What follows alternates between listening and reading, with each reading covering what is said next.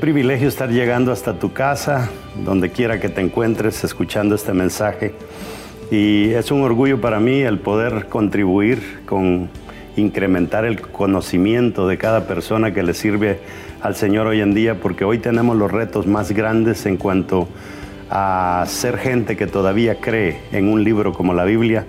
La ciencia completamente se alejó y ahora con el ateísmo, se ríen de nosotros que todavía creemos en un libro como la Biblia o que dependemos de un ser de allá arriba como lo es nuestro Dios, pero seguimos creyendo y cuando nos enfocamos en mensajes como los que estoy predicando, nos damos cuenta de lo certero que es nuestro Dios. Quiero compartir un versículo contigo que está en Hebreo, Hebreos capítulo 13, verso 12. Dice, del mismo modo Jesús murió fuera de la ciudad de Jerusalén para que por medio de su sangre Dios perdonara a su pueblo. Claro, Pablo cuando habla de su pueblo no está hablando del pueblo judío, sino que está hablando de la plenitud del pueblo de Cristo que se va a salvar. Lo interesante es que hemos venido aprendiendo que la vaca alazana se sacrificaba fuera del campamento y de la misma manera Jesús cumplió al pie de la letra con no morir dentro de Jerusalén como la mayoría cree, sino que murió fuera, para que así el pueblo de Israel no reclamara derechos completos sobre el Mesías, sino que con eso Él nos está diciendo que Él vino para su pueblo, pero también vino para nosotros los gentiles. Qué detalle el de nuestro Señor Jesucristo. Eso nos hace entender que cuando Dios promete una cosa, él la cumple y debemos de estar seguros de ese tipo de detalles porque a veces cuando estamos ofuscados y confundidos tendemos a dejar de creer en la palabra, pero este mensaje simplemente va a incrementar tu fe y te vas a dar cuenta de que somos especiales para nuestro Señor Jesucristo, ya que estamos haciendo cosas que aún su pueblo ha decidido no hacer por Él. Es más, ni creer en Él. Así es de que esta enseñanza va a ser de mucha bendición para tu vida.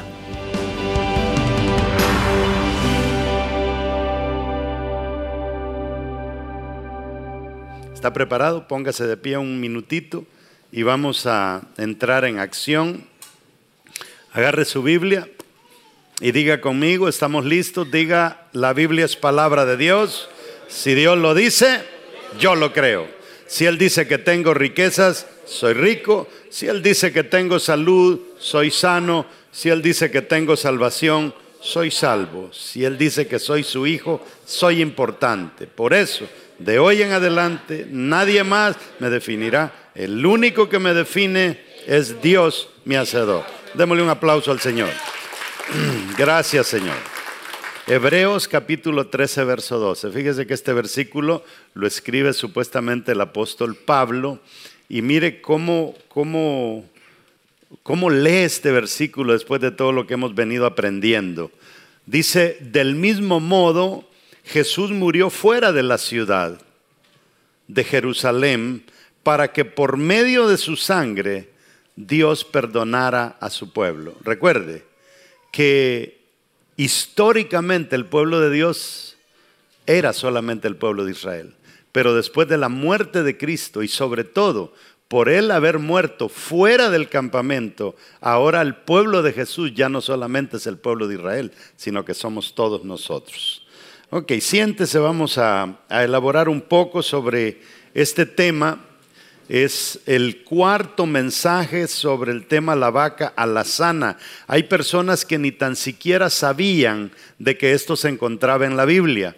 Y ya hemos hablado mucho sobre esto, pero hoy quiero hablarle de algo bien importante. Usted se recuerda, y si usted lee la historia de la iglesia, nos podemos ir al Génesis y vemos después del diluvio, vemos cómo aparece por ahí Noé, su familia y cómo después se comienza a dispersar la gente por la tierra. Que los hijos de Cam, que los hijos de este, que los hijos del otro, y de repente allá eh, avanza el tiempo y de repente nos topamos ya con nuestro padre Abraham, ¿verdad? Que viene él de Ur, de los caldeos, y allí es donde se vuelve a retomar. O sea, desde Adán hasta, hasta Abraham hubo una, una, se desconectó eh, el ser humano con Dios y fue hasta que se volvió a reconectar con Abraham eh, que Dios, más adelante vemos que de Abraham vino Isaac, más después vemos que de Isaac vino Jacob y por allá Jacob tiene una lucha con el ángel y allí cuando Jacob tiene esa lucha con el ángel, el nombre de Jacob es cambiado de Jacob a Israel y es allí cuando, donde nace el, concepto de Israel, del pueblo de Dios, ¿verdad? Que quiere decir que, el que lucha con Jehová. Pero aparte de eso, el pueblo de Israel le hemos dado otro nombre y es el nombre hebreos. Nosotros decimos los hebreos. Y hebreos realmente quiere decir los del otro lado del río. O sea que toda la gente que hemos venido a Estados Unidos también nos conocen igual, ¿verdad? Los del otro lado del río, pero nos dicen una palabra más bonita, nos dicen mojados porque cruzamos el río. Bueno, lo interesante es que de ahí sale el concepto hebreo, ¿verdad? Del pueblo hebreo porque cruzaron el río. Y ya después, ahora nosotros también oímos eh, nombres como le llamamos a la gente de Israel, le llamamos este eh, judío, a judío le llamamos. Entonces la palabra judío ya viene de, usted sabe que Israel tenía diez tribus, eh, diez se perdieron y quedaron dos. Las diez no se sabe dónde están, algunos ahora dicen soy de las diez tribus. Eh, es difícil, ¿verdad?, comprobarlo, pero algunos lo están intentando. Y de ahí nacen, quedan dos tribus que esas sí siguieron siéndole fiel a Dios y una de esas tribus fue la tribu de Judá. Y de ahí viene porque le llamamos al pueblo de Israel los judíos. Entonces, esas dos tribus es el único pueblo que estaba en, en, su lugar cuando Cristo viene a la tierra. O sea, son los únicos escogidos, aún las diez tribus que no se sabe dónde están, quedaron fuera de esa promesa de Dios. ¿Está conmigo? Entonces, todo lo que está fuera de esas dos tribus está fuera del plan de Dios. Entonces Dios ahora tiene que hacer algo para incorporar a ese pueblo al, al, pueblo suyo. ¿Ha leído un versículo en la Biblia usted que dice, a lo suyo vino y los suyos no le recibieron? O sea, a lo suyo quiere decir el trabajo de venir y salvar a la humanidad. Los suyos son los los judíos, ¿verdad? Que no lo recibieron. Y lo interesante de este versículo que acabamos de leer dice, del mismo modo Jesús murió fuera de la ciudad. Usted va a Israel hoy en día y le pide al guía y le dice, quiero ir a la tumba de Jesús. Inmediatamente el guía lo va a llevar a las cuatro. Póngase a pensar en esta cosa del púlpito. Así es la antigua Jerusalén. ¿verdad? Entonces, vamos a suponer que es así, por acá abajo, fuera de Jerusalén, está la ciudad de David. Pero esta ciudad está partida en cuatro, los arminianos, los judíos, los cristianos y los musulmanes. Son los cuatro que se apoderaron, partieron la ciudad en cuatro, de las cuatro paredes de, Jerusalén, y cada grupo agarró su, su, sección, ¿verdad? Y cada uno se respeta. Lo interesante es que aquí en esta esquina se calcula que está la tumba donde fue sepultado Jesús. Pero según lo que nos dice Pablo, del mismo modo, Jesús murió fuera de la ciudad. Quiere decir que Jesús no se quedó en las cuatro paredes, sino que él fue sepultado más o menos por acá, en, una, en un terreno que compró una iglesia eh, de ah, Gran Bretaña o de Inglaterra. ¿verdad? Ellos compraron ese pedazo, eh, encontraron la tumba de Jesús, encontraron el monte de la calavera que está al ladito, que es una terminal de buses ahora. Y lo lindo de esto es que esto es lo que vamos a aprender hoy. Mire qué tremendo, qué yo digo, a veces nosotros nos ponemos a pensar, ¿y esas peticiones que yo le he hecho a Jesús, será que se van a dar? Esas promesas que Dios me ha dado, ¿será que se van a dar? Porque ya pasaron cinco años y yo no he visto absolutamente nada. Anoche hablábamos de un pastor que hace diez años le puso una petición a Dios y en estos días se la está contestando en Haití. Entonces, lo que Dios te promete, Él te lo va a cumplir. Póngase a pensar usted, ¿qué Dios es Dios, sí o no? que lo sepulten dentro. De todas maneras, a mí me da la gana de decir que ahora eh, yo voy a ser Dios de todos. No, Él es cuidadoso y había anunciado que para que el pueblo de Israel, porque usted se da cuenta que ahora con las elecciones, con, el presidente que va a salir ahora, él movió de Tel Aviv, la capital de Israel, a Jerusalén, porque ese es, emblemático. O sea, Jerusalén es decir Israel, pues nadie, nadie lo quiere discutir, pero los palestinos estaban diciendo, no, es que también es de nosotros y no se la pueden dar a Israel, pero ya sabemos que eh, poner la embajada ahí es entregarle al pueblo de Israel su emblema, ¿verdad? Entonces, esto como quien dicen es nuestro. O sea, allí nosotros no tenemos, como decía mi abuelita, vela en ese entierro. ¿verdad? Entonces Dios dice, bueno, como están excluidos, entonces voy a hacer que mi hijo sea sepultado fuera, que resucite fuera del campamento, para que no solamente mi pueblo que me ha venido siguiendo a través de los años sea salvo, sino todos también los que están fuera de Israel. Y a mí eso le digo que me impacta cómo Dios es tan cuidadoso. Entonces, ya vimos en la vaca, en la vaca alazana, vimos que dice que la quemaban fuera del campamento. O sea, Israel viajaba, ¿verdad? 40 años, hacían su campamento, montaban el tabernáculo, pero la vaca tenía que ser quemada fuera. Nadie quizás imaginaba que Dios iba a ser tan abrazador que un día iba a abrazar a un pueblo que no era el suyo por muchos años. Ahora, el valor de la vaca hay que entender que no está en la belleza, no está en su perfección, no está en su vida, no está en la rareza de la vaca. El precio de esa vaca está en la muerte de ella.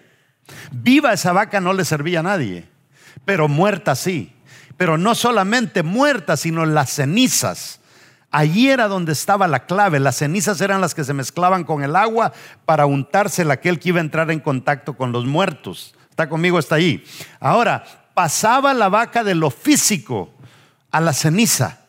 Y eso nos está hablando a nosotros de que la muerte de nuestro Señor Jesucristo, o sea, Jesús vivo no valía lo que vale para nosotros ahora. Él vale más muerto que vivo porque es a través de su muerte y su resurrección que Él te salvó a ti y me salvó a mí. De lo contrario, nosotros no fuéramos salvos. Ahora, acabamos de leer eh, el verso inicial, ¿verdad? En, su bosquejo, por favor, escriba, Jesús murió fuera del templo, fuera del, del campamento, debería decir ahí. Murió fuera del campamento. Números 19.3, sí, escriba, eh, Jesús murió fuera del campamento, no debe decir templo ahí. Dice el verso 3, y la daréis a Eleazar el sacerdote y la sacará fuera del campamento y la hará degollar en su presencia. ¿En presencia de quién? En presencia de el sacerdote Eleazar. Me encanta lo detallado que fue Mel Gibson con la última película que hizo, porque Mel Gibson rescató cosas de la, de la muerte de Jesús que otros no la habían visto. Por ejemplo, el látigo con el que latigaban a Jesús, que tenía siete cordones y en la punta tenía garfios metálicos. Ni una película había reflejado cómo el tipo le tira el latigazo a Jesús y se le ensartaron los garfios y él aló el látigo y le queda el surco en el lomo a Jesús. Esos son detalles que otros dejaron pasar. Pero lo que también me interesa de, de todo esto es aún cuando aquel hombre viene y punza a Jesús y sale sangre de su costado y el tipo como que era ciego y de repente vemos que ve, todos esos detalles son importantes porque son históricos. Entonces eh, hay cierto significado en eso que nosotros no podemos eh, pasar por alto. Pero lo interesante cuando leemos este versículo, otra vez dice, y la daréis a Eleazar, que muestra la película que cuando Jesús está siendo sacrificado, el sumo sacerdote mueve la cabeza dando el sí, eh, sacrifíquenlo, pero vemos que Jesús está siendo colgado, Jesús está siendo martirizado y en presencia del sumo sacerdote todo eso está sucediendo porque es un sacrificio, no es un asesinato el que se está dando. ¿Está conmigo?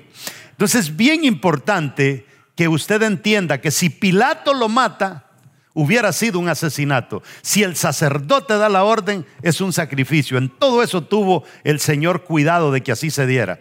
O sea, a mí me fascina el hecho de que murió fuera del campamento. Eso para mí tiene un gran, gran valor. Si hubiera muerto dentro del templo, ya dijimos que los judíos se hubieran apropiado de todo esto. Bueno, ellos de todas maneras lo desecharon por completo. Ahora, nosotros los gentiles no hubiéramos tenido opción. Mire a la persona que está a su lado. Esa persona que tiene esté a su lado. Porque no tiene un espejo para que se mire usted. Todos nosotros estuviéramos condenados al infierno si no hubiera sido por ese detalle. Ahora, los religiosos hubieran puesto una pared entre nosotros y el Salvador esa pared estuviéramos luchando para ver cómo la derribábamos, pero no hay pared gracias a Dios. Y solo así podría, por ejemplo, la prostituta, el drogadicto, el homosexual, el ladrón, tener acceso y perdón al arrepentimiento en el mundo entero, no importa dónde esté. No importa si hay una persona practicando cosas eh, que a Dios no le agradan en su closet, a escondidas, ahí tiene perdón la persona. Yo no sé cuántos de ustedes se recuerdan de, alguna, de algún momento que pasaron cuando acababan de venir al Señor, que usted había hecho algo malo y el Señor lo comenzaba a redarguir a usted en su cuarto. No había nadie y de repente usted encendía el televisor y aparece un predicador y le está hablando a usted como que si alguien le hubiera mandado un email y decirle, háblale a este hombre. Así como está hablando, era la situación que usted estaba pasando. No sé si yo fui el único pecador. Pero a mí me pasaba. Yo me reconciliaba viendo la televisión y a la semana siguiente volvía lo mismo. Y, así pues de repente iba en, el carro, en la radio, aparecía alguien predicando y era para mí también. Y entonces vemos nosotros cómo a Dios nada lo limita ahora. Ahora Jesús no es un exclusivista, ¿verdad? ni permite monopolio. Eso es lo tremendo, porque ahora a mí me, mire, me detestan esas doctrinas que dicen que si usted no es de nuestra iglesia, usted se va a ir al infierno. Ese es exclusivismo. E, eso es monopolio, hermanos. Por eso Él murió fuera del templo, ¿verdad? No importa dónde se esté practicando la verdad, allá hay salvación. No importa el país, no importa el color de la piel de la gente, no importa la estatura, ahí llega nuestro Señor Jesucristo. Ahora, por eso nada ni nadie puede detenernos a nosotros de experimentar y venir a Jesús. Es tan sencillo, lo simplificó todo. Era tan caro el perdón de los pecados. Tenías que comprar un animal, ir al lugar donde lo vendían. yo no sé, es que, es que mire, hay cosas que el Señor a mí me las permitió experimentar que a muchos de ustedes no. Yo trabajé con ganado desde niño. ¿Sabe usted lo difícil que es traer un toro y llevarlo por el amor de Dios al templo? ¿Sabe usted lo difícil que es meter un animal por una puerta? Y, tenían que llevar los animales, y no eran animales domesticados, porque el animal que el Señor pedía tenía que ser un animal que no había sido amansado. La vaca no. E, el animal que entra por la puerta, usted se lo lleva y hasta por aquí baja, porque son animales amansados. Pero el Señor era específico, que no tenía que haber nadie montado la vaca, o sea, nadie tenía que haberla amansado. ¿Se imagina usted tener que todos los días eh, amarrar en los postes donde dejamos los carros allá abajo, amarrar los toros y las vacas. Así nos tocara ahora que el Señor nos perdonara, pero el Señor dijo, no, no, no, eso es muy complicado. Que muera mi hijo por mí, que muera mi hijo por, por nosotros, ¿verdad? Por cada uno de nosotros. Un solo precio, gratis. Pero no solamente un solo precio gratis, sino que ahora resulta que también sin tener la oportunidad, el Señor nos abre esa gran puerta. Y por eso, ¿verdad? Nadie, nadie puede decirte, eh, a ti no te va a alcanzar al Señor. Porque hermanos, hay una gente tan mala allá afuera, pero tan malos. Dios mío, uno se queda con la boca abierta de la maldad que se está practicando allá afuera. El otro día oía sobre un camión que encontraron en México con más de 150 cadáveres de niños que los habían abierto y les habían arrancado sus órganos y habían dejado los cuerpos tirados sin órganos, porque esos órganos los venden en el mercado negro. Dios mío, ¿quién podrá querer un hígado de un niño que, que fue destazado de esa manera? Y eso es lo que estamos viendo hoy. Aún esas malhechorías tienen perdón delante de Dios. Qué tremendo es nuestro Dios. No sé si yo soy el que vine emocionado nada más y usted está haciendo su siesta, pero a mí esas cosas realmente me emocionan. Ahora, mire, no hay un comité, ninguna mesa directiva, ninguna religión que te pueda quitar el perdón.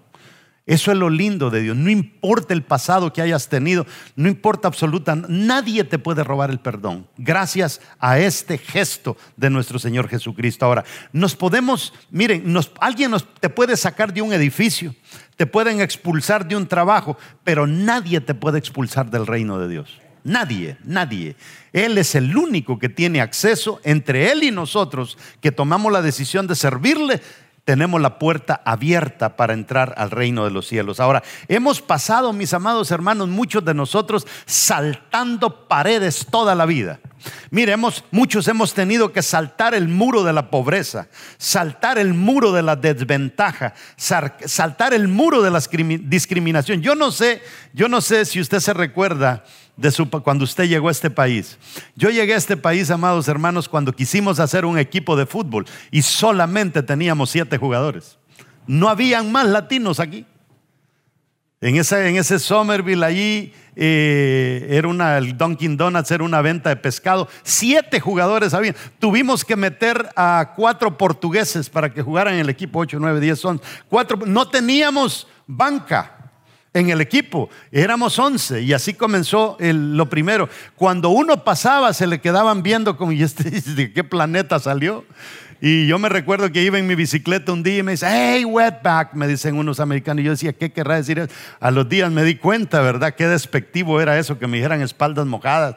Y, y, así era el principio, o sea, nos veían raro a nosotros. Y ahora qué lindo que desde aquel raro que iba en la bicicleta, ahora yo mismo me le quedo viendo raro a algunos americanos cuando te, los veo con tanto potencial y, en una nación tan poderosa, con un rotulito en la calle que dicen, no tengo dónde vivir, no tengo qué comer. Y uno dice, wow, qué grande ha sido el Señor con nosotros, que no estamos ahí pidiendo como esta gente lo está haciendo. Y para mí, eso es lo lindo del Evangelio. Ahora, muchos quieren encerrar a Jesús en cuatro paredes de la religión, del fanatismo, pero mire, él se aseguró de quedar fuera de todo eso. Yo por eso les digo a ustedes y se los he explicado 40 mil veces. El que inventó este teléfono se llamaba Steve Jobs. Aquí hay una cantidad de cosas que esta cosita es capaz de hacer. Pero sería un tonto yo si me pongo a buscar a Steve Jobs dentro del teléfono. Él hizo el teléfono, pero se quedó fuera. De la misma manera, este sistema que usted ve, que le llamamos globo terráqueo, universo, como le quiera llamar, nuestro Señor lo hizo. Jesús dice Juan que lo hizo. Jesús lo hizo con sus, ¿verdad? Él lo hizo y nos metió a nosotros, pero Él se quedó fuera. Qué lindo. Él se quedó fuera. Dios, por eso los científicos buscan a Jesús dentro de la tierra y dicen, es que no está a Dios, pero lo buscan en la tierra. Dios no existe porque no está en la tierra. Es que Él no quedó dentro de su invento, Él se quedó fuera. Desde afuera Él mueve los hilos.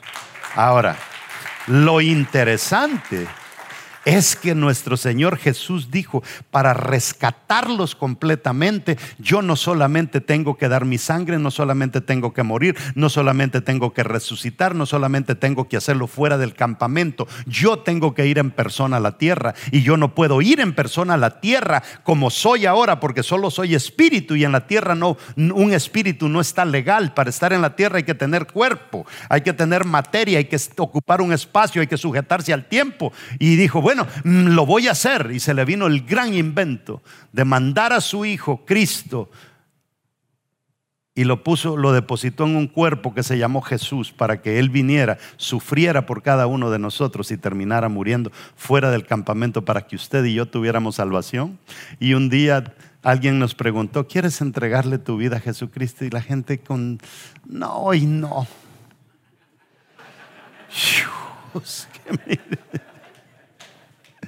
tal vez la otra semana. Eh, y, ya, ya se ponen de acuerdo. Le dicen, mira, el pastor ya está terminando, ahora viene el, llamado, baja la cara, baja la cara, porque... No, esta es una gran bendición por el amor de Dios. Esto no es de dejarlo ir.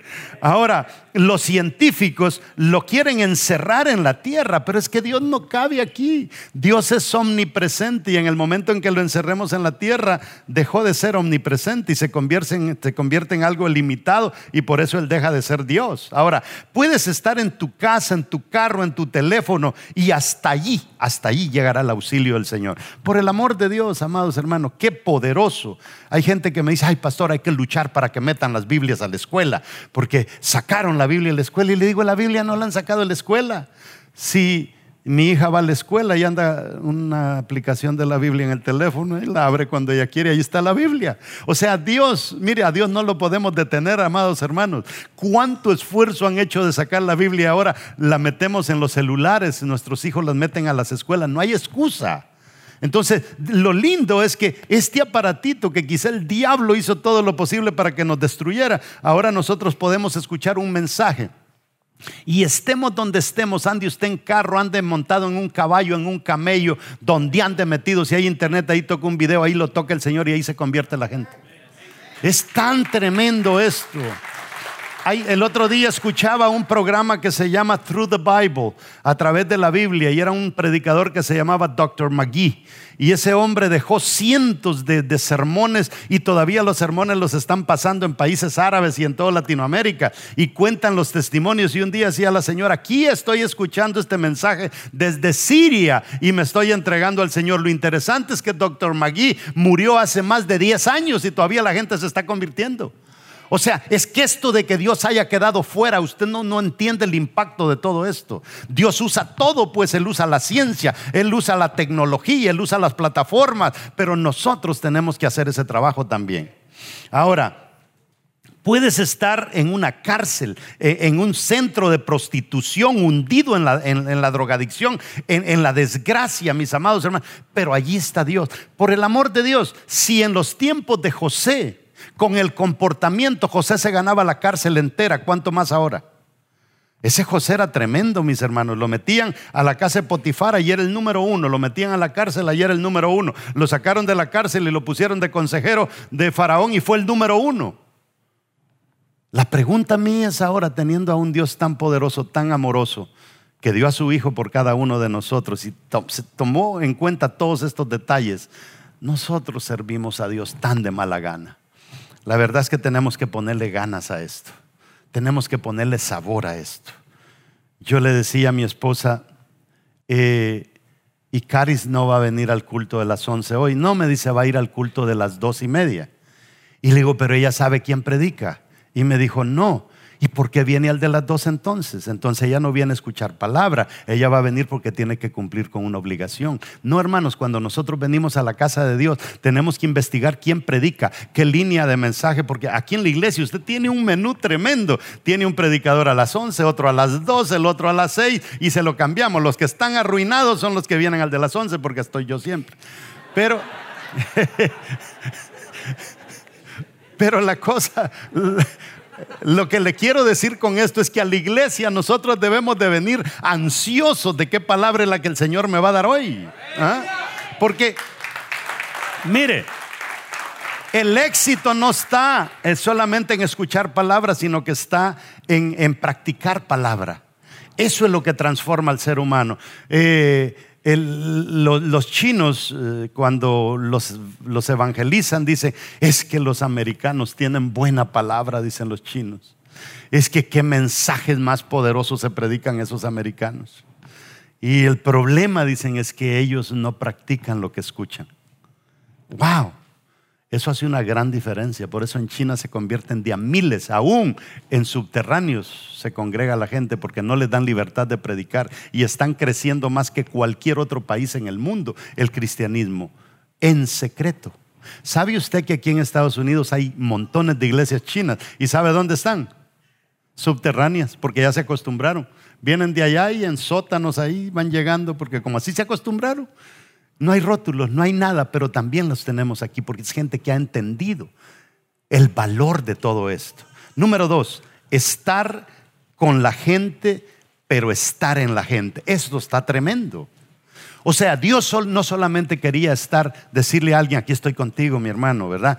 Como a veces nosotros, hermano, descanse tranquilo, aquí está el pastor al lado suyo. No, Jesús dijo, yo no quiero eso, eso es, a mí está bonito, pero yo más que eso, yo quiero estar metido dentro de la gente. Ahora, no solamente, mis amados hermanos, morir, no solamente que todos los detalles estuvieran ahí, el hisopo, el cedro, el trapo rojo, las cenizas, no solamente eso, morir fuera del campamento, tanto detalle, sino que dices que mi meta, mi meta es meterme dentro del corazón de cada ser humano. Eso ya es otro reto. Ahora, Jesús hablaba de estar con la gente, pero también hablaba de estar en la gente, el cuerpo vivo, ¿verdad? Cuando Jesús nos enseñó el principio del pan y partió el pan, el cuerpo vivo de Jesús, parte pan y dice, coman mi cuerpo. ¿Qué quiere decir Jesús con eso? Yo soy el pan, estoy partiendo el pan, pero quiero, quiero hablarles a través de este símbolo del pan. Ok, lo parto, ahora cómanselo, porque lo que yo les quiero anunciar con esto es que así como se comen el pan y va a estar dentro de usted, un día yo voy a estar metido en ustedes a través del Espíritu Santo. Qué tremendo lo que el Señor nos enseña. Ahora, el cuerpo vivo parte el pan. Eso es, esto es poderoso. Ahora, Él viene de otra manera, ya no como una vaca, sino como pan. Él nos enseña, viene como el hilo rojo, viene como el hilo azul. Qué interesante. Ahora, después nos habla de otra forma más poderosa. Lea conmigo, Juan 14, 20. En aquel día vosotros conoceréis que yo estoy en mi Padre. Mire qué, qué conexiones. Y vosotros están, estáis en mí. Pero lo tremendo es que yo estoy en vosotros. Verso 21, el que tiene mis mandamientos y los guarda, ese es el que me ama. Y el que me ama será amado por mi Padre, y yo le amaré y me manifestaré. ¿Dónde dice? En él. Entonces, cuando tú abres la boca y predica, ¿quién se está manifestando a través de ti? Jesús. Cuando tú eres bondadoso y ayudas a un necesitado, ¿quién está haciendo ese trabajo? Jesús a través de nosotros. Cuando tú operas algo con tus manos, le estás prestando las manos a Jesús. Cuando tú haces un viaje para ir a ayudar a una persona, Jesús está usando tus pies. Cuando tú sueltas tu boca, abres tu boca, la boca tuya se convierte en la boca de Jesús. Esa era la meta final que Jesús tenía. Ahora dice el verso 26 en Juan 14, mas el consolador, el Espíritu Santo, a quien el Padre enviará en mi nombre, Él los enseñará todas las cosas y os recordará todo lo que yo os he dicho. Primera de Corintios 6, 19 dice, o ignoráis que vuestro cuerpo es templo del Espíritu Santo, el cual está en vosotros, el cual tenéis de Dios y que no sois vuestro. Amado hermano, usted tiene dueño. No se comporte como un caballo sin dueño. Usted tiene un propietario y tiene que comportarse, ver las normas de comportamiento que Él quiere para nosotros. Por tener malas normas de comportamiento, nosotros le damos mal nombre a Jesús. Ahora, ya no estamos hablando de agua con ceniza, de vacas alazanas. Estamos hablando de la pura realidad. Porque yo quiero que me entienda esto usted. Hay una diferencia y se lo he explicado como 40 mil veces. Hay una diferencia entre la verdad y la realidad. ¿Cuál es la diferencia entre la realidad y la verdad? La realidad es que a veces nosotros estamos pobres. La realidad es que ya para el jueves ya debemos el cheque que nos van a entregar el viernes. La realidad es que no tenemos carro para ir al trabajo. La realidad es que quisiera tener una casita, pero no la tengo. La verdad es que si Dios te ha prometido la casa, la vas a tener. Entonces, la, la, realidad se sonríe de nosotros y nos dice, no la vas a tener, pero tú le dices, es que yo no creo en la realidad, yo creo en la verdad. Porque la verdad es otro nivel. ¿ah? Entonces, O sea, la realidad es que la vaca representaba a Jesús. La realidad es que el hilo rojo representaba a Jesús. La realidad es que el hilo azul representaba a Jesús. La realidad es que el pan representa a Jesús. Pero dice Jesús, es que yo no quiero que experimenten la realidad. Yo quiero que experimenten la verdad. Por eso yo vengo a ustedes en carne y hueso. Y no solamente así, me les voy a meter a través del Espíritu Santo a ustedes. Yo creo que esta palabra la llevar a otro lado tendría más éxito que aquí. ¿Está entendiendo? Según de Corintios 6, 16. ¿Y qué acuerdo hay entre el templo de Dios y los ídolos? Porque vosotros sois el templo del Dios viviente, como Dios dijo. ¿Qué somos nosotros ahora? Dice. El templo del Dios viviente, o sea, la presencia de Dios estaba en el templo. Lo que, lo que Pablo nos está diciendo, Dios decidió moverse. Yo, yo prediqué un mensaje así, hacía años atrás, una serie. Dios decide moverse y dice, no, el templo, la cajita esa ya no me gusta, ya ahora me quiero meter en otro templo y se viene a meter en ti. Y cuando tú te ves al espejo, a veces, ay Dios mío, pero es que muy cachetona, es que no, es que el pelo mío es negro, yo lo quiero rubio. Mira, Dios te escogió como su templo. No importa. A veces nosotros no valoramos quienes nosotros somos como Dios nos valora a nosotros. Y dice el resto, dice, porque vosotros sois el templo del Dios viviente, como Dios dijo, habitaré y andaré entre ellos y seré su Dios y ellos serán mi pueblo. Esto es lo que Dios anhelaba con que su hijo fuera sacrificado, fuera. Todo esto que le estoy contando aquí. Ahora, Dios mora en nosotros a través del Espíritu Santo. Juan 14, el 18 al 19, mire dónde culmina todo lo que le he venido pintando. No os dejaré huérfanos, vendré a vosotros. Todavía un poco y el mundo no me verá más, pero vosotros me veréis porque yo vivo. Vosotros también viviréis. Entonces el Señor tenía que cumplir, estos eran simplemente anuncios, ¿verdad? Aquí estamos viendo ya la realidad. La, la verdad es que la realidad es que Dios te anunció que iba a estar en nosotros, pero la verdad es que Él está en nosotros. Lo duro, mis amados hermanos, es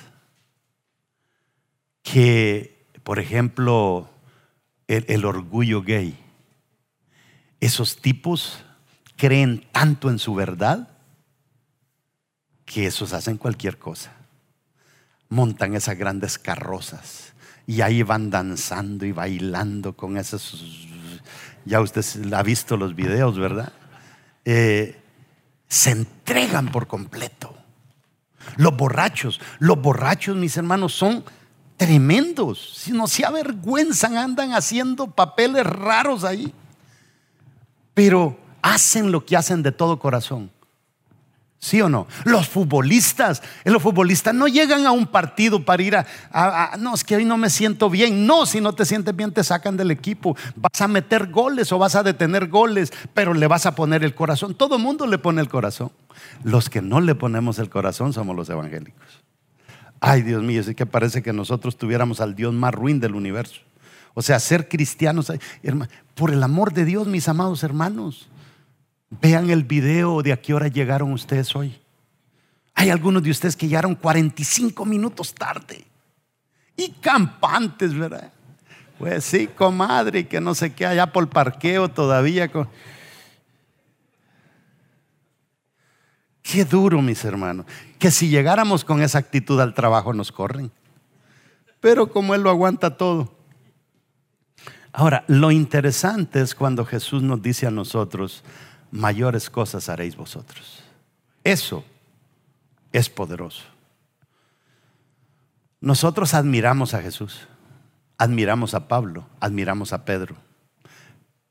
Lo que quizá usted nunca se había puesto a meditar es que Dios nos admira a nosotros, al grado que dijo, los admiro tanto que ustedes me van a superar a mí. Eso es lo que un hijo quiere escuchar de un padre. Y eso es lo que Él nos dice a nosotros pero no le creemos. Ahora, en esta forma en que me conocen, yo no puedo hacer mucho, es lo que Jesús nos está diciendo. Pero en la forma del Espíritu Santo podré hacer mayores cosas a través de ustedes. Yo cambiaré sus vidas, pero para hacerlo tengo que entregar la mía, dijo Jesús. Yo no puedo cambiar sus vidas sin entregar la mía. Pero también nosotros no vamos a poder cambiar otras vidas sin entregar la nuestra. Por eso es que andamos todos apáticos a compartir la palabra. Todavía, mis amados hermanos, hay personas que ya les dio el virus y están en cuarentena. Esa ya es una sinvergüenzada. Sí. Ahora, mire qué tremenda la secuencia que se desata producto de lo que anunciaba esta vaca alazana. Juan 14, 12. De cierto, de cierto os digo, el que en mí cree las obras que yo hago, él las hará también y aún mayores hará porque yo voy al Padre. Verso 13. Y todo lo que pidieres al Padre en mi nombre, lo haré para que el Padre sea glorificado en el Hijo. ¡Wow! ¿Qué es lo que Dios quiere? Dios no nos quiere mendigando. Dios quiere que nosotros tengamos la capacidad de adquirir esto, adquirir el otro, porque es que cuando tú luces bien, Dios luce mejor, decía el peluquero este. Pero mire lo que dice el verso 14, si algo pidieres en mi nombre, yo lo haré. ¿Cuándo vamos a vivir una vida evangélica a ese nivel? Este edificio en el que usted está es producto de esto. Nosotros pasábamos manejando ahí y decíamos, ese edificio un día va a ser de nosotros, ese edificio un día va a ser de nosotros, y ese edificio un día va a ser de nosotros. Vinieron 40 mil y nos dijeron, no se puede, no se puede, no se puede. Amados hermanos, en el día, mire, aquí nosotros alquilábamos un teatro como a dos cuadras, y hubo un tipo, se llamaba John, y él es griego, y es de la iglesia griego ortodoxa. Entonces quizás siempre nos vio como competencia. La verdad es que él nos sacó del teatro. Y yo me defendí, fuimos a pelear con la ciudad y, un día eh, que ya estábamos negociando este edificio, pero el banco no nos daba el préstamo, estábamos quizá adentro, pero más afuera que adentro. Yo decidí ir a comprar un café y me fui a comprar el café, pero con aquella fe, armado de fe, dije, ya va a ser nuestro, ya va a ser nuestro. Y sale, él tiene un negocito ahí que él repara radios y eso, y salió y me dice, hey, pastor. Dije yo, quizá ya se dio cuenta que vamos a comprar. Me dijo, ¿Do you think you're to buy the building? Me dijo, no, me dijo, eso no va a pasar. Hermano, si es que si yo hubiera sido mundano, le pego una pescosa. Es que diciendo no se va a poder, no se va a poder. Pero hermano, nosotros seguimos creyendo, seguimos creyendo. Me recordé cuando un día sentado en este lugar, yo sentado aquí, el profeta ya me dijo, ya no me pidas este templo porque es tuyo. Entonces yo eh, eh, hice eso como la verdad. La realidad era que los bancos no querían, pero la verdad ya había dicho que iba a ser de nosotros. Entonces, eso es lo que hace la diferencia. Mire lo que dice el verso 16 del 14. Dice, y yo rogaré al Padre y os daré otro consolador para que esté con vosotros para siempre, el Espíritu de verdad al cual el mundo no puede recibir, porque no le ve ni le conoce, pero vosotros le conocéis porque mora con vosotros y estará en vosotros. No es que mora con... Por eso es que uno tiene que saber entender, mis amados hermanos, lo que uno lee. ¿No se ha puesto a pensar ustedes algunos libros que dicen, cuando el Espíritu Santo desciende? Ya ese título ya está malo. Porque el Espíritu Santo no viene, el Espíritu Santo está. Entonces, sacan unos títulos porque nosotros desciende Espíritu de Dios. ¿Y, para qué pues? Si Él ya está en nosotros. No entendemos nosotros la palabra, a veces nos dejamos ir por brujerías y terminamos creyendo cosas absurdas. Ahora dice el verso 18, no os dejaré huérfanos, vendré a vosotros, dice el verso 19, todavía un poco y el mundo no me verá más, pero vosotros me veréis, porque yo vivo vosotros también viviréis. allá, y hay gente que dice, allá está nuestro Señor Jesucristo en el cielo a la diestra del Padre. Y Jesús nos está diciendo, es que yo estoy en ustedes a través del Espíritu Santo. ¿Está entendiendo? Y hay mucho que nosotros los cristianos debemos de entender. Hay gente que quiere aprovechar al Cristo resucitado, pero no quiere ser eh, recíproco con el Cristo sufrido, golpeado y azotado. Queremos el Cristo resucitado, pero no nos ponemos a pensar en el Cristo golpeado y todo lo que Él tuvo que sufrir por nosotros, que de alguna manera nosotros tenemos que sacrificar algo. Y lo que Él quiere que sacrifiquemos es pues un poco de tiempo, un poco de talento, poco de las bendiciones financieras que Él nos da. Ahora, cuando Jesús sufrió, lo hizo por nosotros. Cuando fue golpeado como el trigo en la espiga, molido como el grano en el molino y pasado por el fuego como el pan, lo hizo por amor a nosotros. Por eso es que Él toma el pan como un ejemplo, porque Él fue garroteado, Él fue molido, Él fue, pasó por el fuego del sufrimiento y la muerte para poder darnos a nosotros lo que ahora tenemos. Eso es lo que venía anunciando esta vaca. Ahora, cuando la vida nos golpea, la vida nos muele y pasamos por el fuego de los problemas, es cuando la mayoría abandonan las filas del cristianismo y dicen, no, esto no es para mí. La gente abandona las iglesias en dos ocasiones. Cuando están sufriendo mucho, a veces se van, y cuando les esté yendo bien, también se van. Dicen, no, yo ya estoy bien. Ahí voy a venir a la iglesia. Como ya estoy bien, dice, ahí voy a venir cada 15 días. Después ya no es cada 15 días, cada mes. Después ya no es cada mes, cada tres meses. Después no volvieron. Ahora, el sufrimiento, miren hermanos, es que ahora a mí nos están dando cátedra los niños, a nosotros los jóvenes. El otro día hablaba con una jovencita y le decía, oh, no te había visto. Y me dice, sí, aquí he estado. Me dijo, yo de esta iglesia no me voy. Yo aquí nací y nadie me mueve. Creo que tendrá 13 o 14 años. Ay, pero ahí está el montón de viejos que dicen, nah, si el pastor no me saluda, no vuelvo. El sufrimiento nos enseña cosas profundas sobre Dios que la bendición no nos enseña. Si usted le da y le da y le da y le da a sus hijos, el hijo le va a decir, gracias mami, gracias mami, gracias mami. Y la mamá y el papá a veces dicen, no hay que dejarlo sufrir porque yo sufrí mucho. Sí, pero cuando le robas el sufrimiento, le roba la gran enseñanza que a veces el sufrimiento nos deja. Y cuando le damos solo bendiciones, no nos estamos dando cuenta que la bendición no enseña mucho. El dolor que a veces vivimos nos enseña mucho. ¿Habrá alguno entre ustedes que tal vez ha pasado por el fuego y ni siquiera ha cruzado por su mente el irse de la iglesia?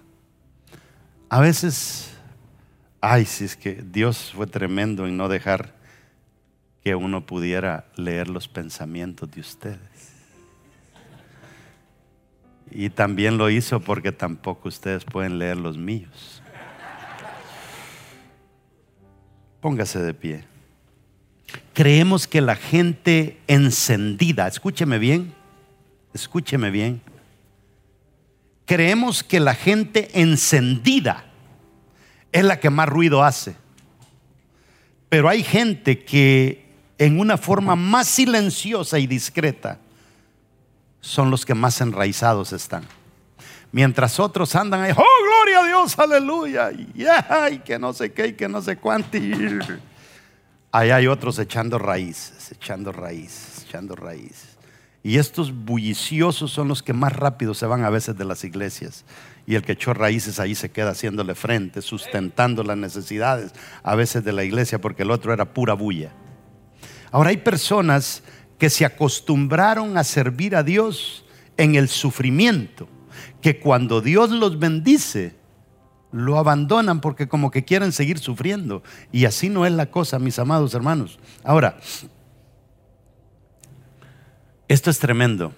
Hay hombres que fácil dejan a sus esposas porque ahora se creen la gran cosa.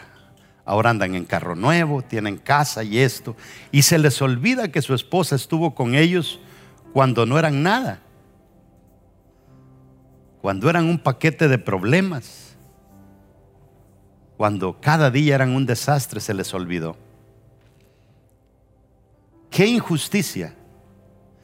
¿Qué les hace creer a estos hombres que la mujer que aguantó lo peor a su lado ahora no se merece lo mejor que están viviendo? Y así como somos injustos a veces con la pareja, así somos injustos con nuestro Dios. Es que, amados hermanos, a veces uno experimenta cosas como pastor que usted no tiene ni la menor idea. Las injusticias que a veces los hermanos cometen. La esposa con el esposo, el esposo con la esposa. Ay, que a veces uno dice, Señor, quítame este don de pastor que me diste y dame el don de boxeador por tres minutos. Ay, ay, ay, ahora es lo que Dios prácticamente nos dice. Si estamos con Él en los peores momentos, llegará el tiempo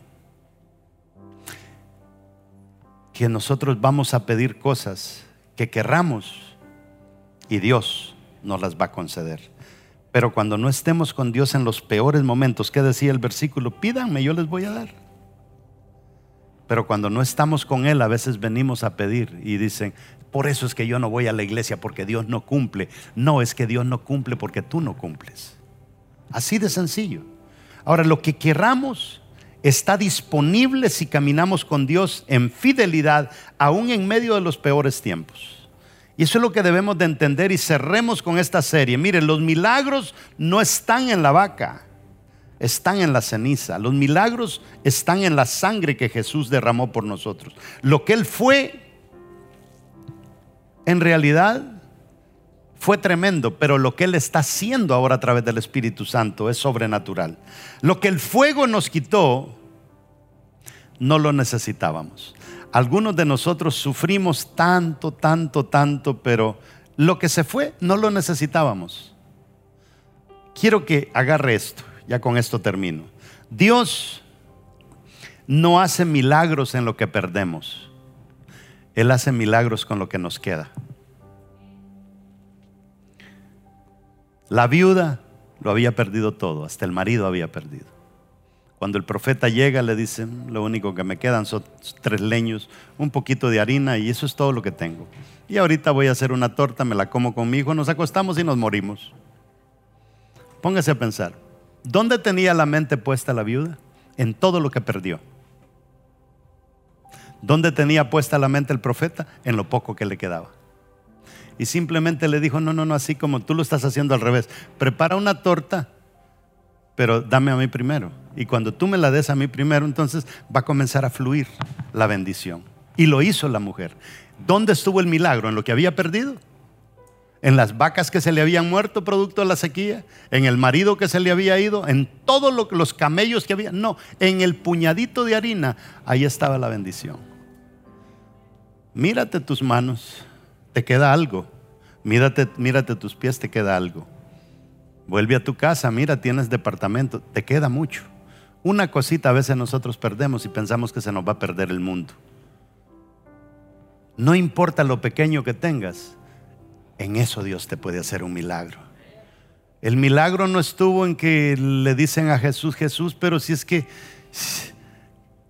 tenemos estos panes y estos peces y la cantidad que tenemos es una multitud.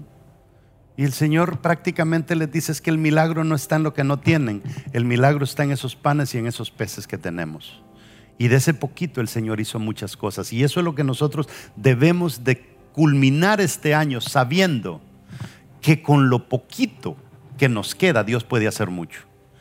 Y el principio del dar a nuestro Señor, que no importa qué si a ti ya se te olvidó lo que diste, a Dios no se le olvidó. Y en los momentos más críticos, Dios va, Dios va a venir y te va a traer una gran bendición. Hermanos, hermanos, la ley de, las, de la siembra y la cosecha no falla. Lo que tú has sembrado, lo vas a recoger. Si no has sembrado nada, no estés esperando nada. ¿Mm? Hay que acostumbrarnos a ser gente de bien, a ser gente de bendición, porque todo lo que yo he escuchado en esta serie, primero me lo prediqué a mí mismo. Y a mí me sorprende lo que el Señor hizo. Cinco mil personas comieron de lo poco que el jovencito y el niño tenía. Qué tremendo. Tú crees que no vales nada. Hay un talento que quizá en este momento está pequeñito, pero si los, lo pones en la mano del Señor, eso se va a comenzar a crecer y a multiplicar. Y un día podemos decir a cinco mil personas le está predicando aquel. 25 personas se ganó aquel, 50 tiene ya en su red, 100 tiene en su red. Ah, ahora quiere irse a abrir iglesia y Dios se lo va a multiplicar. Esas son las cosas que debemos de estar viendo ya. Pero nos encerramos mucho en nosotros mismos. Ahí donde está, démosle gracias al Señor por lo grande que Él ha sido con nosotros. Servimos a un Dios que puede darnos de un puñado de ceniza a un Salvador como Jesús.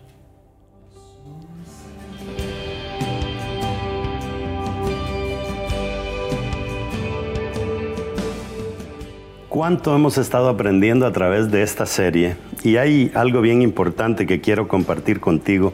Está en el Evangelio de Juan capítulo 14, verso 20. En sí son tres versículos 20, 21 y 22. Pero quiero que le pongas mucha atención. Dice, en aquel día, vosotros conoceréis que yo estoy en mi Padre y vosotros en mí y yo en vosotros. Está hablando Juan del momento en el que el Espíritu Santo venga a nosotros. La misma palabra nos enseña que nosotros somos templo y morada del Espíritu Santo. Fíjate que en el Antiguo Testamento la presencia de Dios estaba en la cajita, en, ese, en esa arca del pacto. Ya después pasa de estar en el arca del pacto. Ahora no solamente en el arca, sino nosotros nos convertimos en esa arca del pacto. Pero lo interesante es que muchos de nosotros ni tan siquiera nos percatamos de lo que dice este versículo. Te lo vuelvo a leer. Dice, en aquel día, estamos hablando de hoy, presente. En aquel día vosotros conoceréis que yo estoy en mi Padre vosotros en mí y yo en vosotros. Qué lindo que hemos aprendido de que Dios se ha movido tanto a través de estos símbolos y cumplir cada uno de ellos.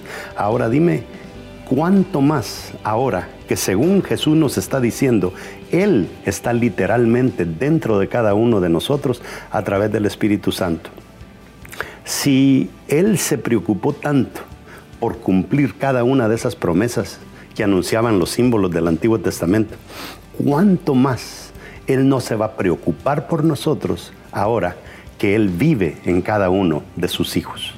Para mí eso es poderosísimo y es algo que nos debemos agarrar de ello y no nos debemos soltar porque es una promesa grande donde prácticamente tenemos garantizado el éxito a través de nuestro Señor Jesucristo.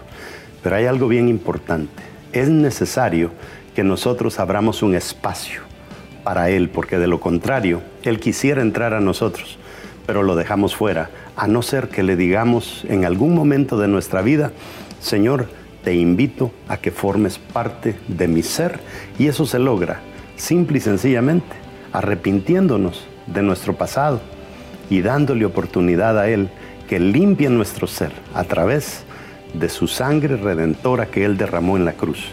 Y se logra con una sencilla oración y te quiero invitar a que la hagas. ¿Estás listo? Simplemente repite conmigo, di Señor Jesús, gracias por tu salvación, gracias por tu sangre, gracias por el cuidado que has tenido de cada uno de nosotros, aunque yo me haya mantenido hasta ahora en pecado. En este momento te invito que vengas a morar en mi corazón a través del Espíritu Santo. Y yo sé que mi vida va a cambiar por completo desde este momento en adelante. Gracias te doy en el nombre poderoso de Jesús. Amén. Si hiciste esa oración, tu vida ha cambiado, va a ser revolucionada, porque ahora estás agarrado de la mano de Dios. Ahora no solamente te agarras de la mano de Dios, como dice el versículo, sino Él viene a morar en ti a través del Espíritu Santo. Y Él se va a encargar de enseñarte, de redarguirte, de regañarte cuando quieras hacer las cosas que a Él no le agradan. Y de esa manera nosotros podemos cumplir con el propósito por el cual Él nos trajo aquí en la tierra. Así de que agárrate de Dios y no te sueltes y ponte en contacto con nosotros. Si no hay una iglesia vida real en tu sector, contáctate con nosotros y vamos a hacer todo lo posible por ubicarte en una iglesia saludable que te ayude a crecer para que no solamente reciba salvación en aquel momento cuando nos llegue la muerte, sino que Él pueda revolucionar tu vida mientras estás respirando aquí en la tierra, porque esa es parte de la promesa que también Él nos ha hecho a través de las Escrituras. Dios me los bendiga a todos desde este rincón en los Estados Unidos. Deseo bendiciones para cada uno de ustedes.